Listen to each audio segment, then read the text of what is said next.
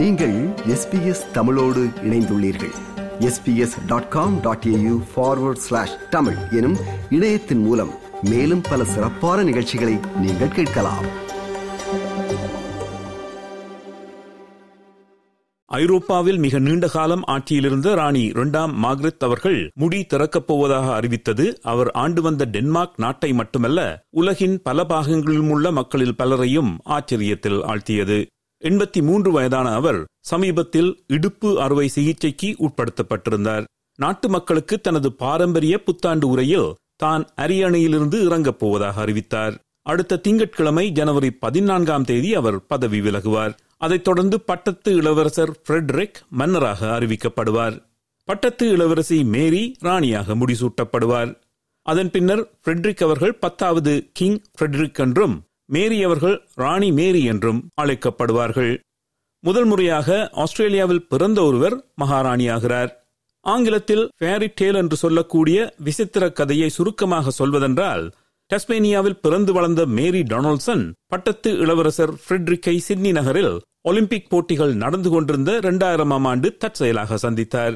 Tasmania மாநிலத்தின் Hobart புறநகர் ஒன்றில் ஆயிரத்தி தொள்ளாயிரத்தி எழுபதுகளிலும் எண்பதுகளிலும் வாழ்ந்து வந்த மேரி டொனால்ட்சன் ஹோபார்ட் பல்கலைக்கழகத்தில் வணிகம் மற்றும் சட்டத்துறையில் இளநிலை பட்டம் பெற்றுவிட்டு மெல்பர்ன் ஸ்காட்லாந்து நாட்டின் தலைநகர் எடின்பரா ஆகிய இடங்களில் விளம்பரத்துறையில் பணியாற்றிவிட்டு ஆடம்பர வீடுகள் வாங்கி விற்கும் லக்ஸரி ரியல் எஸ்டேட் துறையில் பணியாற்றுவதற்காக சிட்னி நகருக்கு வந்தார்.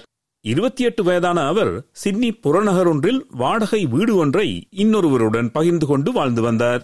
சிட்னி ஒலிம்பிக் போட்டிகளுக்காக இளவரசர் ஃப்ரெட்ரிக் சிட்னி நகர் வந்திருந்த வேளை தன்னுடைய சகோதரர் Joachim மைத்துனன் prince Nicholas of Greece and Denmark Norway இளவரசி மாதா இளவரசர் ஆஸ்டியூரியஸ் மற்றும் அப்போதைய ஸ்பெயின் இளவரசர் ஆறாவது பிலிப்பேயுடன் ஸ்லிப் இன் என்ற பப் ஒன்றிற்கு செல்வதற்கு முடிவெடுத்தார். ஆறாவது பிலிப்பேக்கு ஆஸ்திரேலிய நண்பர் ஒருவர் இருந்தார். அந்த நண்பர் தனது சகோதரியையும் பப்பிற்கு வருமாறு அழைத்தார். அவர் தன்னுடைய நண்பர் ஒருவரையும் அழைத்தார். அந்த நண்பர் மேரியுடைய வாடகை வீட்டை பகிர்ந்து கொண்டிருப்பவர். அங்குதான் மேரி ஃப்ரெட்ரிக்கை சந்தித்தார். அந்த சந்திப்பு அவரது வாழ்க்கையை மாற்றி அமைக்கும் என்பது அவருக்கு தெரிந்திருக்க வாய்ப்பே இல்லை. இருவருக்கும் இடையில் காதல் மலர்ந்தது. இருவரும் இரண்டாயிரத்தி நான்காம் ஆண்டு திருமணம் செய்து கொண்டார்கள். அப்படியாக டஸ்மேனியாவின் புறநகர் ஒன்றில் பிறந்து வளர்ந்து வாழ்ந்த மேரி அவர்கள் அடுத்த வாரம் டென்மார்க் நாட்டின் ராணியாகிறார். இது குறித்து மேலும் அறிந்து கொள்வதற்காக டென்மார்க் நாட்டில் பிறந்து வளர்ந்து வாழ்ந்து வரும் ரிஷிகேஷன் பாலச்சந்திரன் அவர்களை இப்பொழுது சந்திக்கிறோம்.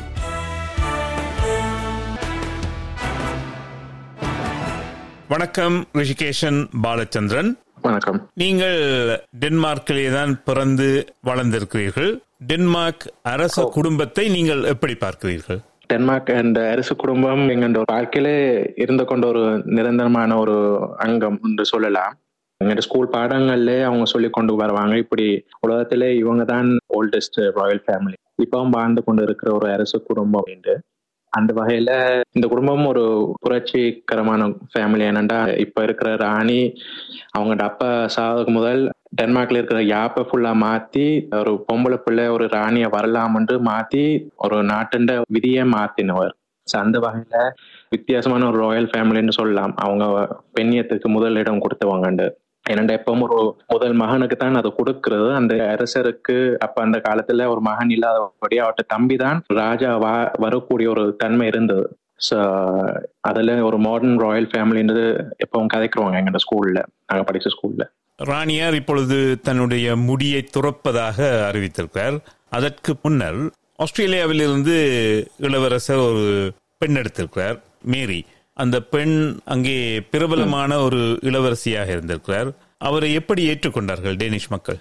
ஒரு முஸ்பாத்தியான ஒரு விஷயத்தை சொல்லலாம் என்றால் டென்மார்க் இளவரசர் ஃப்ரெட்ரிக் அவர் கல்யாணம் கட்டுறதுக்கு முதல்ல ஒரு பிளே பாயை தான் அவங்க பார்த்துருக்காங்க. பாட்டிக்கு போறதும் வித்தியாசமான உறவுகள் வச்சிருக்கிறதும். ஆனா அந்த மேரி அவர் கல்யாணம் கட்டினதுக்கு பிறகு அவர் ஃபுல்லா டிசிப்ளின்டா நல்ல ஒரு உதாரணமாக மாறிக்கொண்டு வந்திருக்கிறார். இப்ப அந்த வகையிலையும் டென்மார்க் மொழி அவங்க சரியா முக்கியத்துவம் பாக்குறவங்க வெளிநாட்டுல இருந்து வார புலம்பெயர்ந்து வார மக்கள் எல்லாம் அங்க மொழியை நல்லா படிச்சு வாராங்களோன்று அந்த வகையில மேரி சரியா கடினமா படிச்சு முதல் தடவை எங்கண்ட ப்ரெஸ் சந்திக்கும் போது அவங்க ஃப்ளூவன்ட் டெனிஷ் பேசினவங்க அது ஒரு பெரிய ஒரு பேசும் பொருளா வந்தது அந்த நேரத்துல. ஏனென்றால் ஃபெதரிக் அப்பா அந்த இளவரசர் அப்பா பிரெஞ்சுக்காரர் அவர் வாழ்க்கை ஃபுல்லா டென்னிஸ் மொழியும் நல்லா படிக்கல உச்சரிக்கிற விதமும் வித்தியாசமா இருந்தது. அந்த வகையில மேரி அவங்க ஒரு நல்ல ஒரு பேரை வாங்கினவங்க என்னண்டா டென்னிஸ் மொழியை நல்லா படிச்சு பேசினவங்க என்னண்டா எப்படியும் பிரிட்டிஷ் மொழி தானே அவங்களுக்கு. அவங்க அந்த ஃபர்ஸ்ட் இன்ஸ்டன்ஸ்ல அவங்க டென்மார்க் மக்கள் அவங்கள நல்லா வரவேற்று அக்செப்ட் பண்ணிட்டாங்க. இளவரசர் ஃப்ரெட்ரிக் விளையாட்டு போக்கானவர் ஒரு மன்மதன் என்று பலராலும் பார்க்கப்பட்டவர் என்று நீங்களும் குறிப்பிட்டீர்கள். அவர் மக்களால் விரும்பப்பட்டவரா? அவர் எப்படி மக்கள் ஏற்றுக்கொண்டார்கள்? இளவரசராக. இளவரசராக எப்பவும் கொஞ்சம் பயந்தவராக பேசும் போதும் கொஞ்சம் ஒரு தரமாற்றம் இருக்கும் அவர்கிட்ட. ஆனா அவருக்கு அந்த ஒரு முதிர்ச்சி வர வர அவரும் கொஞ்சம் தன்னம்பிக்கை வர தொடங்கினது. அந்த வகையில மக்களும் அவரை விரும்பி பார்ப்பாங்க ஏனென்றால் அவர் கொஞ்சம் ஒரு சிரிப்போடு பேசுவார். ஏனென்றா இப்ப இங்கிலீஷ்லயும் இருக்கு. இந்த ராயல் வி இல்ல ராயல் யூ தான் டென்னிஷ் மொழியிலும் இருக்கு. ஆனால் இப்போ எங்க ராணியோ இல்லாட்ட தம்பியோ இப்ப நாங்க யூன்னு சொன்னா அவங்க அந்த நாங்க அந்த மரியாதையா சொல்றோம்னு பாப்பினோம். இந்த அவங்களும் சொல்லுவாங்க நீங்க இப்படியா எங்களை நீங்க அட்ரஸ் பண்றீங்க? ஆனா இந்த ஃப்ரெட்ரிக் ஒரு நாளும் அப்படி சொன்னது கிடையாது. மக்களோடு மக்களா தான் இருக்கணும்னு அவர் எப்பவும் பேசி கொண்டு இருக்கிறதான ஒரு பண்புகள் வச்சிருக்கிறவர் சாதாரண ஒரு மன்னனை தான் இருக்க விரும்புறேன் நம்ம அதுதான் அவர் எப்பவும் ஆட்களோட பழி இருக்கிறார் ஸோ அந்த வகையில டெனிஷ் மக்களும் அவரை விரும்பி பார்ப்பாங்க. இது ஒரு வித்தியாசமான ஒரு மன்னரா இருப்பாருன்னு நினைக்கிறேன். இப்போ ஒரு மாடர்ன் மன்னனா. அவர் இப்போ ஒரு ராயல் ரன் என்று ஒவ்வொரு வருஷம் மே மாசம் போல ஒரு அஞ்சு கிலோமீட்டர் ஒரு ஓட்ட போட்டி வைக்கிறவர். ஒவ்வொரு ஊர்லயும் பெரிய மாநகரங்கள்ல டென்மார்க்ல ஒரு அஞ்சு ஊர்ல வைக்கிறவர். அவர் எல்லா ஊர்லயும் போய் மக்களோட மக்களா போய் ஓடுறவர் அந்த அஞ்சு கிலோமீட்டர் அதுல இப்ப இந்த டென்மார்க்லயே அதுதான் ஒரு பிகெஸ்ட் பார்ட்டிசிபென்ட்ஸ் ஆன ஒரு போட்டியா இருக்கு. இப்ப அந்த வகையிலயும் டென்னிஸ் மக்களும் வரவேற்று தங்கின மண்ணுன்னு அவங்கள சப்போர்ட் பண்ணணும்னு அவங்க இருக்கிறாங்க இப்ப. ஸோ ஒரு மாடர்ன் ராயல் குடும்பமா வந்து கொண்டு இருக்குது இப்ப. எமது ராணியார் பிரித்தானிய ராணியாரை எடுத்துக்கொண்டால் அவர் இறக்கும் வரை ராணியாராக இருந்தார். இப்பொழுது அவரது மகன் இளவரசர் சார்ல்ஸ் இப்பொழுது மன்னராக இருக்கிறார். அவருக்கும் வயது போய்கொண்டிருக்கிறது ஆனால் அவரும் தனது முடியை தனது மகனுக்கு கொடுப்பதாக தெரியவில்லை. ஆனால் உங்களது மகாராணியால் தனது முடியை துறப்பதாக அறிவித்திருக்கிறார். அதை டேனிஷ் மக்கள் எதிர்பார்க்கவில்லை என்று செய்திகளில் படித்தேன். அந்த செய்தி உங்களுக்கு இந்த தாக்கத்தை ஏற்படுத்தியது? அதை எப்படி பரவலாக மக்கள் பார்க்கிறார்கள்? டென்மார்க்ல ஒரு கலாச்சாரம் இருக்கு.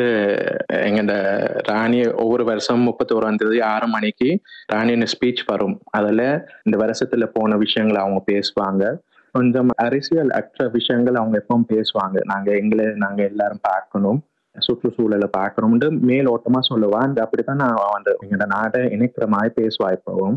ஸோ எல்லாரும் அந்த சந்தோஷமா இருக்கிற விஷயத்துல பெம்பல இருக்கும்போது அவங்க திரண்டு சொல்றாங்க இப்படி தனக்கு இந்த வருஷம் பெரிய ஒரு மேஜர் ஆப்ரேஷன் முதுகுல நடந்து வேண்டும். ஹிப் அண்ட் இடுப்பு முதுகுலையும் நடந்தது அந்த ஆப்ரேஷன் ஸோ தன்னால அன்றாட வேலையில பார்க்க முடியல என்று அவங்க சொல்ல தொடங்கினவங்க ஒரு புது மாடர்ன் ஃபேமிலிக்கு தான் வழி வகுக்கணும்னு தொடங்கிடுவாங்க. அண்ட் அதில் எல்லாரும் யோசிக்க தொடங்கினாங்க ஓகே இந்த ஸ்பீச் வேற இங்கே போகுதுண்டு மற்ற சோஷியல் மீடியாலையும் ட்விட்டர்லயும் அப்படி பிங் பண்ண தொடங்கிட்டு ஓகே எல்லாரும் இதை எதிர்பார்க்கல. அவங்க வழி விடுறாங்கண்டு ஏனெண்டா ஒரு கலாச்சாரம் இருக்கு. கடைசி ஒரு நாலஞ்சு அரச குடும்பங்கள் சாவும் வரை மன்னனை தான் செத்துவாங்க. எந்த அடுத்த குடும்பத்துக்கு வழி விட்டுவாங்க. இவங்க தான் முதல் ராணி இப்படி இருக்கும் போதே ஆப்டிகேட் பண்ணி வழி விடுறாங்க ஸோ யாரும் எதிர்பார்க்கல.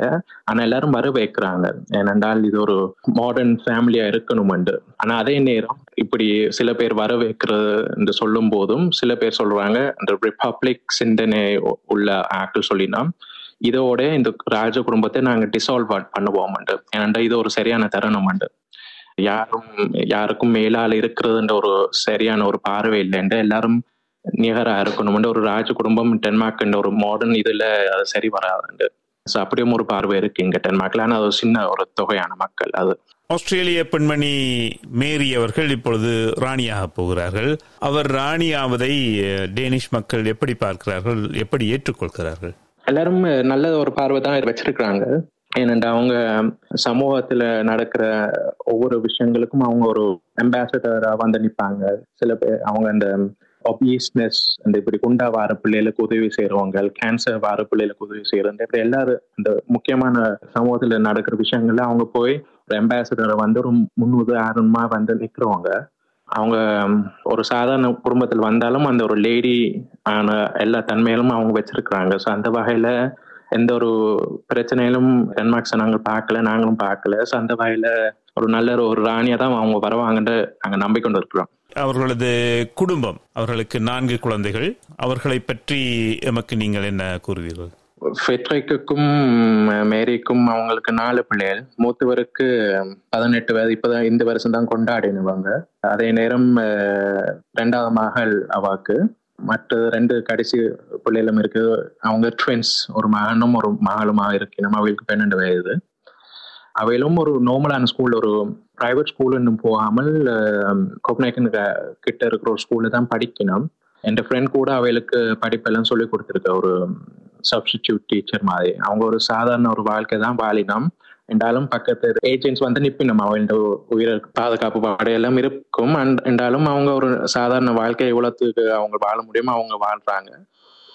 இந்த மூத்த மகன் கிறிஸ்டன் அவருக்கு இப்ப இந்த வருஷம் பதினெட்டு வயது வந்ததுல அவரும் இப்ப நியமிக்கப்பட்டிருக்காரு. அவரு இந்த மூன்றாவது வரிசையில பெட்ரைக்கு ஏதாவது நடந்து அவர் தான் இந்த அடுத்த மன்னனா வருவாருண்டு அவர் இப்பதான் அந்த பட்டியலில் சேர்த்திருக்கணும். இப்பதான் இந்த வருஷம் டென்மார்க் ஸ்டேட் மீட்டிங்ல அவர் பங்கு கொண்டு அதுல ஒரு மீட்டிங் போனவர் பதினெட்டு வயசுல. அவருக்கும் ஒரு பெரிய ஒரு பொறுப்பு இப்ப வந்திருக்கு இந்த சின்ன வயதுல. டென்மார்க் ரகசியங்கள்க்கான அந்த ஒரு மீட்டிங் ஒவ்வொரு மாசம் நடக்கிறது.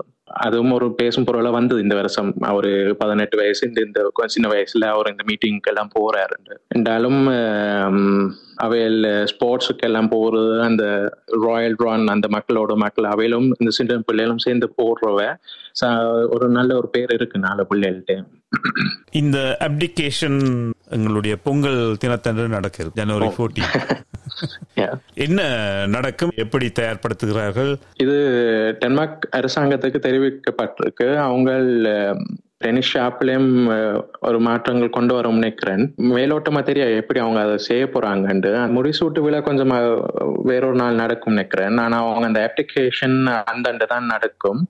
ஆனா இந்த விவரங்கள் இன்னும் வெளியே வரல எப்படி அவங்க செய்ய போறாங்கன்ட்டு. நல்லது. மிக்க நன்றி ரிஷிகேஷன் பாலச்சந்திரன்.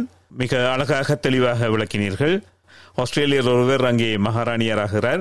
முடிசூட்டு விழா குறித்த தரவுகளை பெறுவதற்காக உங்களுடன் மீண்டும் தொடர்பு கொள்ளக்கூடும். இன்னொரு சந்தர்ப்பத்தில் மீண்டும் சந்திப்போம். நன்றி வணக்கம். நன்றி வணக்கம்.